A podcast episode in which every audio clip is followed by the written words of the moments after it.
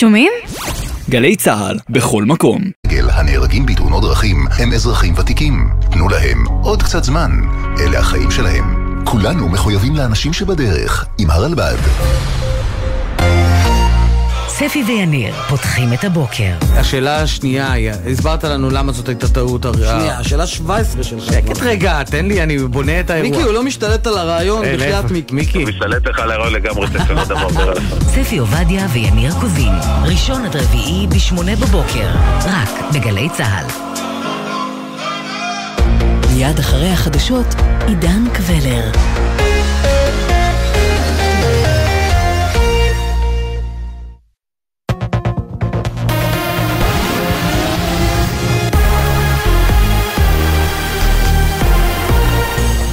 גלי צה"ל השעה שבע, ערב טוב באולפן ענבר פייבל עם מה שקורה עכשיו.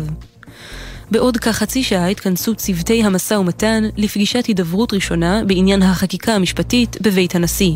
מדווח כתבנו הפוליטי שחר גליק.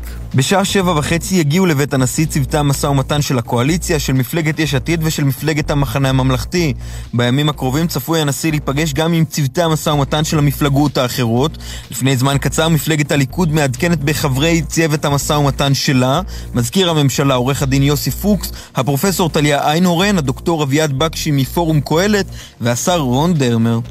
חברת הכנסת אורית פרקש הכהן, חברת צוות המשא ומתן מהמחנה הממלכתי, אמרה לירון וילנסקי ביומן הערב, חייבים להיות שם, אבל נצא ברגע שנרגיש בחוסר כנות. אנחנו לא הולכים להידברות הזאת כי אנחנו סומכים על הליכוד או מאמינים בו עד הסוף.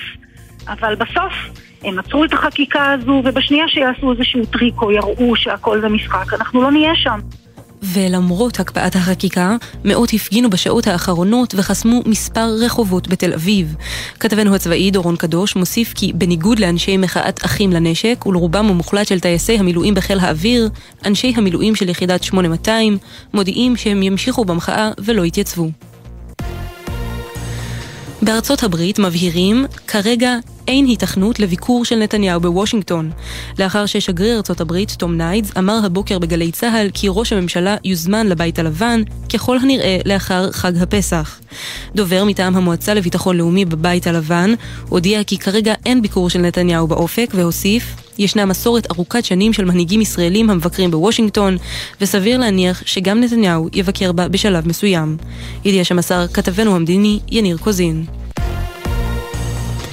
שב"כ והמשטרה עצרו קטין ושני צעירים בחשד שהתכוונו לפגוע במפגינים נגד החקיקה המשפטית בירושלים, זאת לאחר שפרסמו ברשת תיעוד חריג בו הם נוסעים ברכב כשברשותם אקדח, והם אומרים יש ביצים, יש סכינים, יש נשקים ואנחנו בדרך לירושלים. לאחד העצורים יש רישיון לנשיאת נשק והמשטרה שללה ממנו את נשקו. כתבתנו בבירה נועה ברנס מציינת שבית המשפט השלום בעיר הורה לשחררם למעצר בית, אך ביצוע ההחלטה עוכב בעקבות ערר שהגישה המשטרה. ביוון נעצרו שני חשודים שתכננו לבצע פיגועים ביעדים ישראלים באתונה, כך מדווחת המשטרה המקומית. לדברי משרד ההגנה והשירות ללוחמה בטרור ביוון, שהיו מעורבים במעצר, השניים הם אזרחי פקיסטן ומשתייכים לרשת טרור בינלאומית. כתבת חדשות החוץ, שחר קנוטובסקי, מעדכנת כי השניים מוחזקים כעת במרכז אתונה להמשך החקירה. ומזג האוויר למחר, גשם מקומי צפוי בצפון הארץ ותחול ירידה בטמפרטורות. לעדכונים נוספים, חפשו את גלי צה"ל בטוויטר. אלה החדשות שעורכת עדן לוי, בצוות אור מטלון ונועה ארז.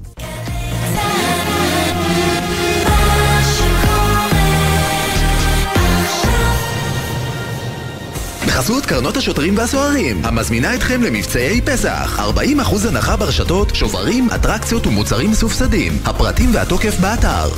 בחסות פארמטון, מולטי ויטמין שוויצרי, שנבדק במחקרים קליניים, המציע שיפור ברמת האנרגיה במשך כל היום. פארמטון, להשקיע בעצמך, כמוסה אחת ביום.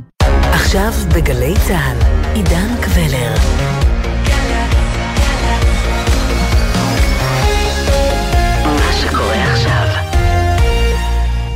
שלום לכם, מאולפן 360 ביום, ההסכת היומי של גלי צה"ל.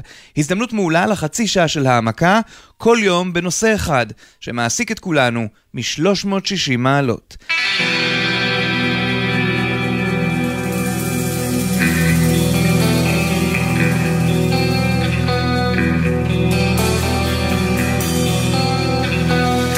השלב הגדול, השמש עד לים הכחול והפעם בקרוב יהיה כאן חם מאוד, יותר ממה שאתם חושבים.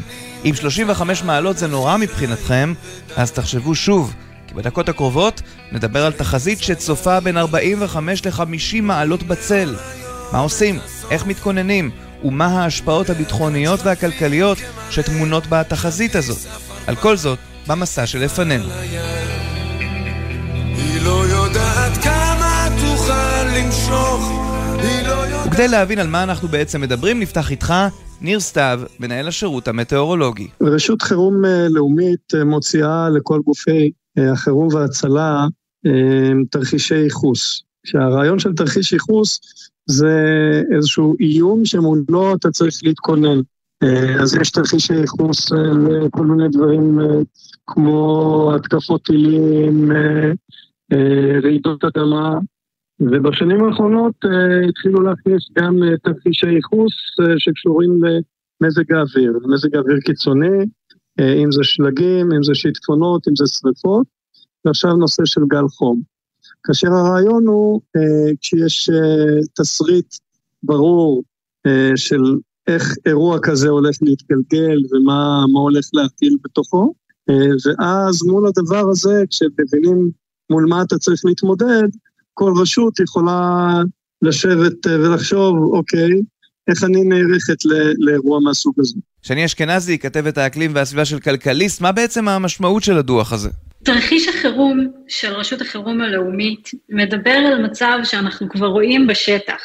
זה לא מצב קיצון שיקרה אחת להרבה מאוד שנים, אלא זה תרחיש שבו אנחנו נאלץ להתמודד עם גלי חום של 49 מעלות בקיץ, שיובילו להשלכות בכל תחומי החיים.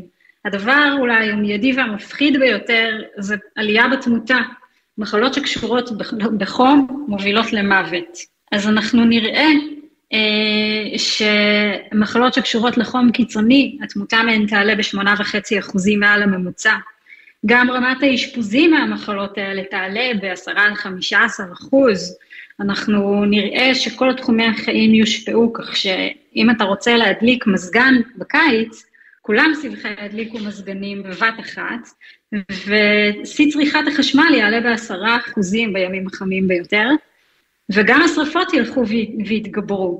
לא יהיה תחום חיים שלא יושפע, ושלא מושפע כבר עכשיו, אבל פשוט זה ילך ויחניף משנה לשנה. מה שרשות החירום הלאומית אומרת לנו, זה שמשרדי הממשלה חייבים להיערך. הם לא יכולים עוד לשבת בצד ולראות איך המציאות מתגלגלת מיום ליום, כי ההתחממות היא עובדה מוגמרת.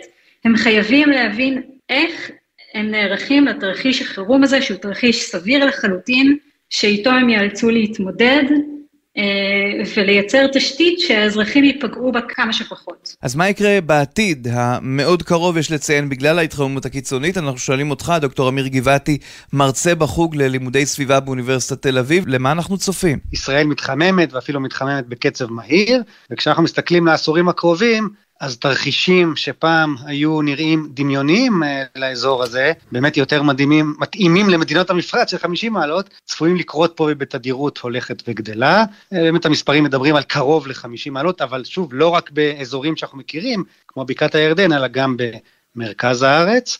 אה, אנחנו עובדים מול משרד החקלאות ובאמת מנסים לראות איך ייראה האקלים העתידי והעתיד מהבחינה של אה, מים וחקלאות, ובאמת התרחישים הם אפילו יותר חמורים מהדוח של, אה, שרשות החירום פרסמה אתמול, למשל מספר הימים שהטמפרטורה תחצה את רף 45 המעלות, יהיה משהו שהוא כמעט אה, תדיר בקיץ. אז אם אירוע כזה שעליו דרך אגב מתבסס הדוח ובעקבותיו באמת התחילה כל העבודה הזאת לפני שנתיים, אירוע של שבוע שלם עם 45 מעלות עבודה של משרד הבריאות הראתה גם את התמותה העודפת, אז הדבר הזה הולך להיות, נהיה יותר ויותר שכיח.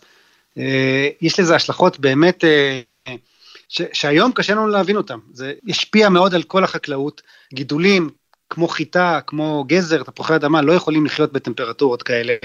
אנחנו עלולים למצוא את עצמנו באמת, שוב, זה לא מחר, אבל זה יקרה מהר מאוד תוך כמה שנים, מול אה, תפוקה הולכת ויורדת ככה בקצב מהיר. וזה אומר גם הרבה שריפות ודלקות. גם פה ההערכה היא שמרנית, אה, כתוב בדוח שבהינתן גלי חום של קרוב ל-50 מעלות, אז תופעת השריפות אה, תגדל ב-10-15 אחוז. צריך להבין שתופעה כמו שריפה או שריפות ענק, מה שראינו לפני כשנה וחצי, באוגוסט 2021 בהרי ירושלים, זה לא דבר ליניארי שגדל בעשרה אחוזים, זה יכול שוב בבת אחת להיות שריפת ענק, לכן לתת איזה מספר כזה זה אולי קצת שמרני, אני חושב שהסכנה הרבה יותר גדולה. באקלים של 50 מעלות ויובש, ואנחנו לא באמירויות עם מדבריות של חול, אלא בכל זאת אזורים של חורש ים תיכוני, הסכנת השריפות באזורים מיושבים כמו הרי יהודה, כמו הגליל, היא הרבה יותר גדולה.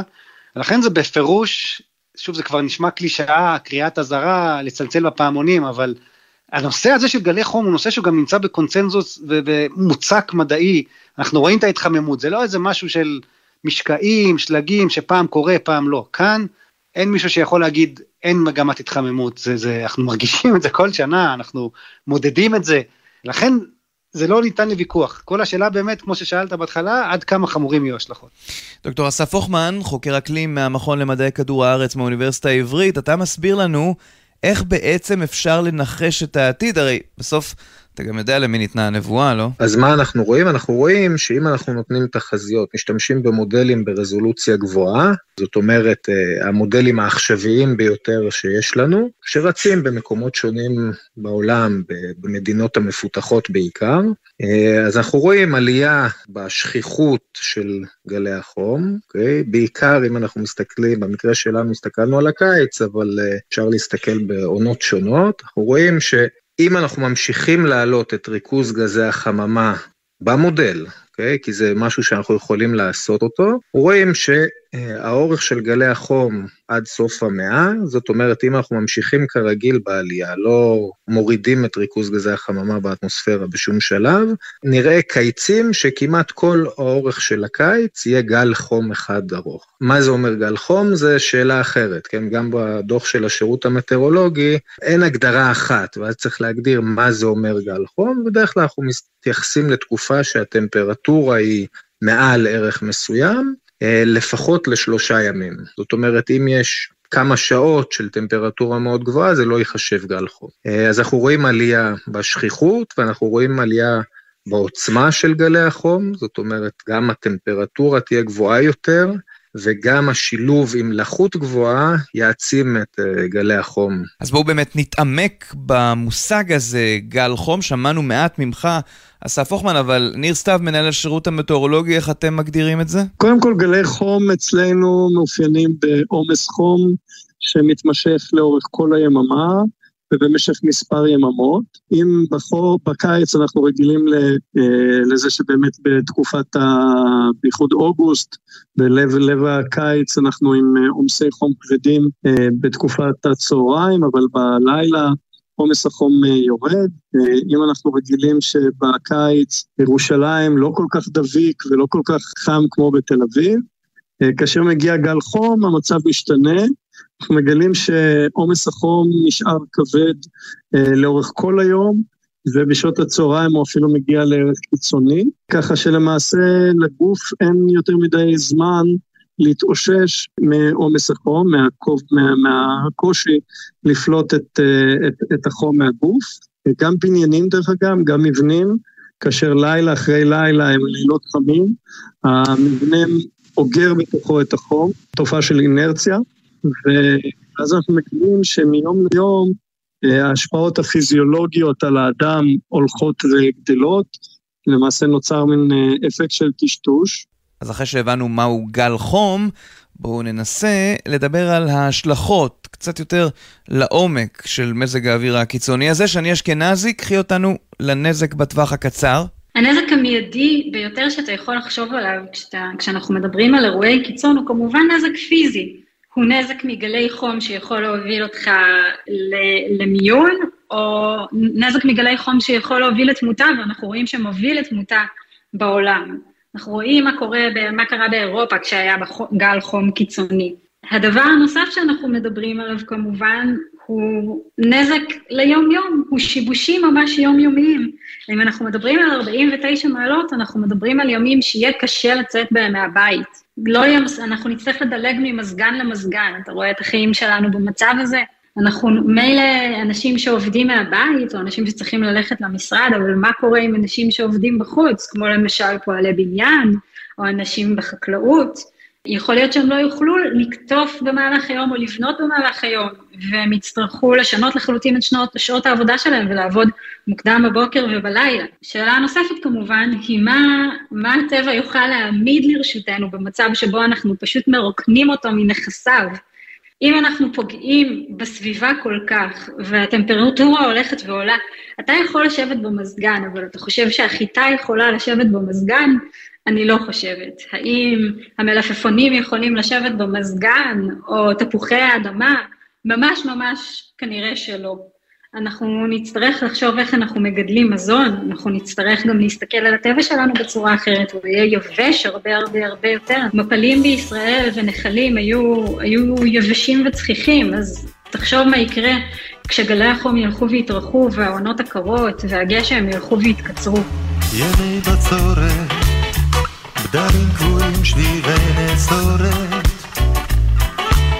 דף ניירת ומכחול, שאריות מיום אתמול, ימי בצורת. דוקטור אמיר גבעתי, קח אותנו למשמעותן של ההשלכות שמנינו כאן. באמת משנה לשנה הטמפרטורות יהיו יותר גבוהות. עם זה אולי נצליח להתמודד. אז אם כשאנחנו היינו ילדים, אז ככה הקיץ היה לא מאוד נורא, בטח כשהתרחקנו ממישור החוף החם והלך, בסביבות ה-30 מעלות, תמיד היינו מדברים על 30 בצל, כן? זה מה שאפיין את האזור שלנו. אז הדבר הזה כבר יישאר זיכרון רחוק, והממוצעים יהיו 30 פלוס. אנחנו כבר רואים גם בשנים האחרונות שטמפרטורה ככה בהרי יהודה, האזורים שהיו נחשבים אה, לא חמים הם כבר 32-33. עם זה אני אומר עוד איכשהו זה ככה בישול איטי של הצפרדע, נצליח אה, להתמודד.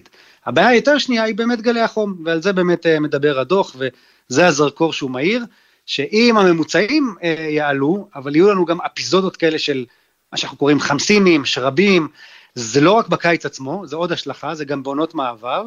אז הנה ההשלכה השנייה, הראשונה, בעצם אפשר להגיד השלישית, הראשונה התחממות הדרגתית, השנייה גלי החום הקיצוניים, אז הזכרת מקודם 49-50 מעלות אפילו, והשלישית זה התארכות עונת הקיץ, או העונה היבשה והעונה החמה, אם פעם היינו מדברים על יולי-אוגוסט של אה, סאונה ושרב וחם, אז uh, אני אומר עוד פעם, לא תחזית, ראינו את זה בשנתיים האחרונות, כבר במאי 40 מעלות, לפעמים זה אפילו קורה באפריל, גם בנובמבר אנחנו נחווה תופעות של uh, גלי חום של 30 מעלות, למרות שכבר אמור להיות uh, סתיו, ואני מזכיר גם, שנה שעברה ולפני שנתיים, ראינו שריפות בנובמבר, אז עונת, ה, עונת הקיץ הופכת להיות שמונה חודשים. דוקטור אסף הוכמן, בעצם בגלי חום כאלה, מנגנון הקירור הפנימי, הטבעי של הגוף, לא יעבוד כמו שאנחנו מכירים. בני אדם, כמו שאנחנו יודעים, יש להם יכולת לקרר את עצמם, okay? אוקיי? דרך הזיעה. עכשיו, גלי חום עתידיים, אנחנו צפופים שהם יהיו לא רק טמפרטורה יותר גבוהה, הם יהיו גם עם לחות יותר גבוהה. Okay, אוקיי? ואז השילוב של שני המשתנים האלה ביחד מעצים את האפקט על בני האדם. זאת אומרת, יהיה לנו הרבה יותר קשה לקרר את עצמנו, כי הלחות באוויר היא גבוהה, עד למצב, למשל, יש אזורים במזרח התיכון, או באזורים אחרים במפרץ הפרסי, בקרבה לגופי מים גדולים כמו הים התיכון, או ימים אחרים, אה, אנחנו נראה ימים שבהם הטמפרטורה המשולבת בין הטמפרטורה והלחות, עלולים לגרום לנו לא לאפשר, לא לאפשר לבני אדם לקרר את עצמם בלי שום השפעה חיצונית, זאת אומרת, בלי מזגנים. אז אנחנו רואים ימים שבהם אי אפשר יהיה להיות בחוץ, בלי שיהיה לך איזשהו אמצעי שיקרר אותך שהוא לא הזיעה. אז מה יקרה כשלא נוכל לקרר את עצמנו? בגדול, זאת אומרת, אם אנחנו לא יכולים לקרר את עצמנו, אז אנחנו אה, מתים. זאת אומרת, הטמפרטורה תעלה ככה, הטמפרטורה של הגוף שלנו תמשיך לעלות, כי לא נוכל לקרר את עצמנו לבד. ואז נצטרך לקרר בצורה חיצונית. מה שאנחנו מצאנו למשל זה שכיום, בקיץ רגיל, יש משהו כמו 30 בני אדם שמתים תמותה, זאת אומרת תמותה עודפת של משהו כמו 30 בני אדם בעונת הקיץ רק בישראל. בתחזיות, כשאנחנו מסתכלים על תחזיות אל העתיד, במידה וגלי החום יעלו כמו שאנחנו צופים אותם, okay, אוקיי, לעתיד, אנחנו נראה תמותה שעלולה להגיע פי עשרה, זאת אומרת משהו כמו 300 בני אדם, משהו כמו מספר ההרוגים בתאונות דרכים בשנה בקיץ אחד, בעשורים הקרובים. עכשיו, זה לא אומר שזה יקרה בעשורים הקרובים, זה יכול לקרות גם בשנים הקרובות. אז מה בעצם אפשר לעשות, ניר סתיו, מנהל השירות המטאורולוגי? כל גוף אה, תחומי האחריות שלו, אבל תחשוב לדוגמה על עירייה אה, שצריכה לחשוב על אה, אוכלוסיות שבתוך העיר יש קרוב ודאי גם אוכלוסיות חלשות, אוכלוסיות בלי מיזוג, אוכלוסיות שנמצאות יותר בחוץ, ועכשיו לחשוב איך לאוכלוסיות האלה תהיה אספקת מים, אולי בארצות הברית ובקנדה וגם באירופה עושים מקלטים, אזורים, אזורים מצוננים שאוכלוסייה יכולה להיכנס, אוכלוסייה חלשה יכולה להיכנס ולנוח שם מעומס החום. יש שורה של דברים שאפשר לעשות. אם אתה חושב על גופים, ש... גופי רווחה, גופים ש... שיש בהם אוכלוסייה מבוגרת, אה, אוכלוסייה שהיא רגישה, אה, זה לנטר את המצב, זה להקפיד על, אה, על שתייה, להקפיד על, על ניטור של, של אנשים שהמצב שלהם הבריאותי הוא, הוא בעייתי. אה, יש שורה של דברים, כל, כל גוף אה, בתחומי האחריות שלו יכול לבוא ולחשוב עכשיו איך אני אה, נערך טוב יותר לאירוע כזה, שעכשיו תיארו לי אותו. דוקטור אסף הוכמן, זה אולי טיפשי לשאול, אבל למה זה טוב הדוח הזה? תראה, אני חושב שזה דבר uh, טוב בסך הכל, שמוציאים uh, דוח, שמשלבים את כל משרדי הממשלה, לא רק השירות המטאורולוגי, אלא גם משרד הביטחון, uh, השירות uh, החירום הלאומית, כדי לייצר איזשהו איום ייחוס, כמו שעושים במערכות אחרות uh, ביטחוניות, כהתייחסות למזג האוויר קיצוני. Okay? אוקיי? כי זה... גורם שישפיע עלינו, כבר משפיע וישפיע עלינו לא רק בתוך המדינה, אלא גם בהתייחסות למה שיקרה באזור אה, מסביב, הגירה של בני אדם כתוצאה מאירועי אקלים קיצוניים, אה, אז אני חושב שבסך הכל זה דבר אה, מבורך. אז בעצם שום דבר לא ישתנה עד שהפוליטיקאים אתם יודעים, ואנשים נוספים שנמצאים בעמדות מפתח לא יתעוררו, נכון? זה בעצם מה שאת אומרת לנו, שאני אשכנזי מכלכליסט? מה שקורה בישראל זה שהנושא הזה עדיין נחשב אה, אולי לשולי החדשות. הפוליטיקאים לא מרבים לעסוק בו, הכנסת הזו זו כנסת שיש בה כנראה מעט מאוד אנשים שזה מעניין אותם, ובינתיים העולם דוהר, אנחנו לא נוכל לעצור אה, לבדנו כמובן את שינויי האקלים ואת ההתקוממות, אבל אנחנו חייבים להיערך למצב שבו הכל מחמיר, ואנחנו לא עושים את זה. אנחנו לא עושים את זה כבר הרבה מאוד שנים, ואנחנו לא עושים את זה עכשיו. אפשר לומר שאם לפני שנה וחצי מבקר המדינה הניח על השולחן של מקבלי ההחלטות דוח חריף מאוד, שהוא אמר בו שההתקדמות של ישראל בתחום נעה בטווח של בין פיגור לאפס, אז לא קרה הרבה מאז, וגם לאורך העשור האחרון לא קרה יותר מדי, וישראל גם מפגרת מול מדינות העולם, והיא גם מפקירה את האזרחים שלה שנמצאים באזור שמועד לפורענות כי הוא מתחמם מהר והוא מועד לשורה של סכנות אקלימיות שיכולות להגיע יחד, ולא רק להתחממות או שיטפונות, אנחנו נצטרך פשוט להתמודד עם הכל. וזה לא קורה בשום זירה כרגע בישראל. דוקטור אמיר גבעתי, יש לעניין הזה גם השלכות ביטחוניות, נכון? ובשביל זה אנחנו צריכים להסתכל קצת uh, בפרספקטיבה יותר רחבה. אז פה צריך לצאת באמת קצת מהשכונה שלנו הקטנה, אה, עם כל הבעיות שגם ככה יש לנו. אז אחד זה באמת הנושא של ההצתות, זה די ברור, ואנחנו כבר רואים את זה גם כן, באמת בשנים האחרונות, שגם העונות החמות האלה מתלבשות על אה, תקופות רגישות ביטחוניות, אז, אז ראינו גם בעבר שהפוטנציאל גדל ובאמת זה יכול להשפיע. אבל אם אנחנו עוד יש לנו אמצעים להתמודדות, אמרנו את כל הבעיות של החקלאות בישראל, אבל צריך באותה נשימה גם להזכיר שישראל יודעת, או לפחות ידעה עד היום, לייצר פתרונות באמת אה, מדהימים, גם של מים וגם של חקלאות. אבל מה לגבי כל השכנים או מדינות האזור שייפגעו בצורה הרבה יותר קשה, שלהם אין אה, חממות או אין טפטפות, ואם יש גל חום אה, שמגיע מוקדם, או משקעים ש, שלא מגיעים ומתייבשים, אז זה יוצר הרבה יותר אי שקט. יש כמובן מומחים יותר גדולים ממני, גם לדמוגרפיה וגם לביטחון אזורי, אבל כשאנחנו מחברים אה, קשיים או הקצנה אקלימית עם אם, אם זה פוגש תשתיות ו, ועמים שלא לא, לא מצליחים להסתגל למצב הזה, אה, אז אין ספק שזה עוד מרכיב בביטחון האזורי הייתי קורא לזה. הדוגמה הכי טובה שיש לזה כבר פרסומים ומאמרים, זה הדעות שגורסות שחלק מהסיבות, אני לא יודע אם זה מה, מה הדומיננטי ביותר, אבל חלק מהסיבות למלחמת האזרחים בסוריה נגרמה עקב הבצורת הגדולה, שקצת אולי שכחנו אותה, אבל כל התקופה של ישראל מתייבשת, מי שזוכר, והמחסור במים שהיה פה לפני כעשור, אה, היה בדיוק חופף לבצורת הזאת. חקלאים בסוריה, בעיקר בדרום מזרח סוריה, באזור של דארה, נפגעו בצורה אנושה, נאלצו לנטוש את הגידולים שלהם, אה, היגרו לערים הגדולות, כל זה יצר שם אי שקט, ואין ספק שזה תרם. אז שני אשכנזי, כמה זה בכסף? כלומר, יש פה נזקים כלכליים גם. אנחנו רואים גם בעולם את המגמה הברורה.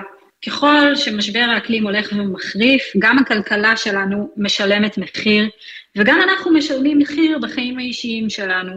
אפשר לתת שתי דוגמאות רק מהעת האחרונה. לפי דוח המינהל הלאומי לענייני אוקיינוסים ואטמוספירה בארצות הברית, 2022 ולצידה 2017 ו-2011 היו השנים שבהן התרחשו אסונות האקלים היקרים ביותר בתולדות המדינה. אנחנו משלמים יותר על האסונות האלה, גם מהכיס שלנו וגם בחיי אדם. אנחנו יכולים להסתכל גם על מחקר שנעשה בגרמניה ופורסם לאחרונה, וגילה שמזג אוויר קיצוני שנגרם על ידי שינויי האקלים יכול לעלות למדינה עד 900 מיליארד יורו בנזקים כלכליים מצטברים עד אמצע המאה. בישראל אין גוף שמעריך את הנזקים האלו ולאן הם יכולים להוביל, וכל ההתייחסות היא התייחסות נקודתית ומבוזרת, ואנחנו בסופו של דבר, בשורה התחתונה, לא נערכים. בוקר אחד פתחתי חלום ותכף הריח לי דק מן הדק, קיץ מסוג שהיה כאן כבר פעם. אמרתי בקיץ, קיץ חזק עד כאן 360 ביום, ההסכת היומי של גלי צה"ל. בכל יום, 30 דקות של צלילה לתוך נושא אחד שמעסיק את כולנו מ-360 מעלות. אנחנו זמינים לכם ביישומון גלי צה"ל ובכל יישומוני ההסכתים המובילים. העורך נמרוד פפרני, המפיקים יונתן שגב ונועה ארז, על הביצוע הטכני יואב מנדלוביץ' ואורי בני ישראל, בפיקוח הטכני עומר נחום ואילן גביש. עורכת הדיגיטל היא יולי אמיר. אני עידן קבלר. שלום. היית רוצה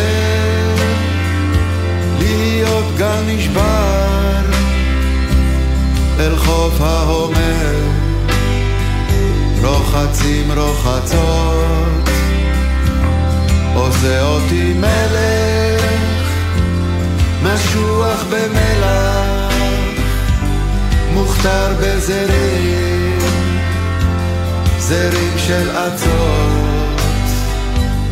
תרצה תהיה סיגריה גנובה בפי נערים בתשוקה ראשונה.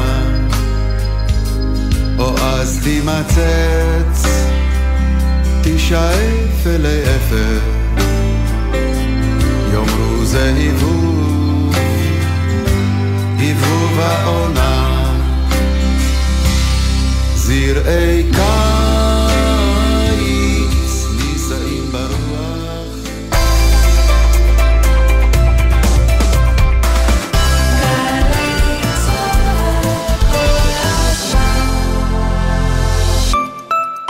שלום, כאן איתי הרמן. זה שאני יודע את כל שמות נשיאי ארצות הברית, למשל, עזר לי לקבל לא מעט משרות. לרעיונות העבודה שלכם, זה בוודאי יועיל פחות. אבל מה שתלמדו באתר קמפוס אייל יכול להעניק לכם יתרון בכל ראיון. כי בקמפוס אייל תמצאו קורסים חינם כמו כתיבת קורות חיים, יצירת פרופיל לינקדאין, אקסל למתקדמים ועוד רבים שישדרגו לכם את קורות החיים. קמפוס אייל, בהובלת מערך הדיגיטל הלאומי והמועצה להשכלה גבוהה. מנויים יקרים, נא להדק חגורות, אנחנו כבר נוחתים בחופשה החלומית שלכם. בכל חודש, 100 מנויי פיס זוכים בחופשות זוגיות מיוחדות בניו יורק ובברצלונה. עדיין אין לכם מינוי? למה אתם מחכים? להצטרפות חייגו כוכבית 3990 או בנקודות המכירה. המכירה אסורה למי שטרם מלאו לו 18. אזהרה, הימורים עלולים להיות ממכרים, הזכייה תלויה במזל בלבד. כפוף לתקנון, זכיות חייבות במס. אמא, אבא, תכירו את חריש. זאת ההזדמנות שלכם להתקדם ולהעניק למשפחה את כל התנאים לצמוח בעיר חדשה, עם אווירה קהילתית, חינוך מעולה והמון טבע. ממש כמו חממה אמיתית. חריש, חממה עירונית. עמיתי קרנות השוטרים והסוהרים, בפסח הזה מגיע לכם יותר, הרבה יותר. 40 אחוזי הנחה ברשתות, שוברים ומוצרים מסופסדים. התוקף וההזמנות באתר קרנות. קרנות השוטרים, קודם כל בשבילך. קרנות השוטרים, קודם כל בשבילך. חופשת אביב בירושלים. מוזמנים לחוויה משפחתית לכל הגילים בירושלים. בשילוב מושלם של עיר וטבע באווירה אביבית. מגוון הטבות בבתי המלון ובמוקדים ברחבי העיר. חפשו בגוגל iTravel Jerusalem. לאחר 150 פרקים של מאבק במפלצות, מכשפות, ערפדים, רובוטים וגיבורים, האחיות גרים מוכנות להתמודד עם בורא העולמות הגדול. נועה מנהיים ואיילת ריאסט בטרילוגיית פרקים על יצירתו של J.R.R.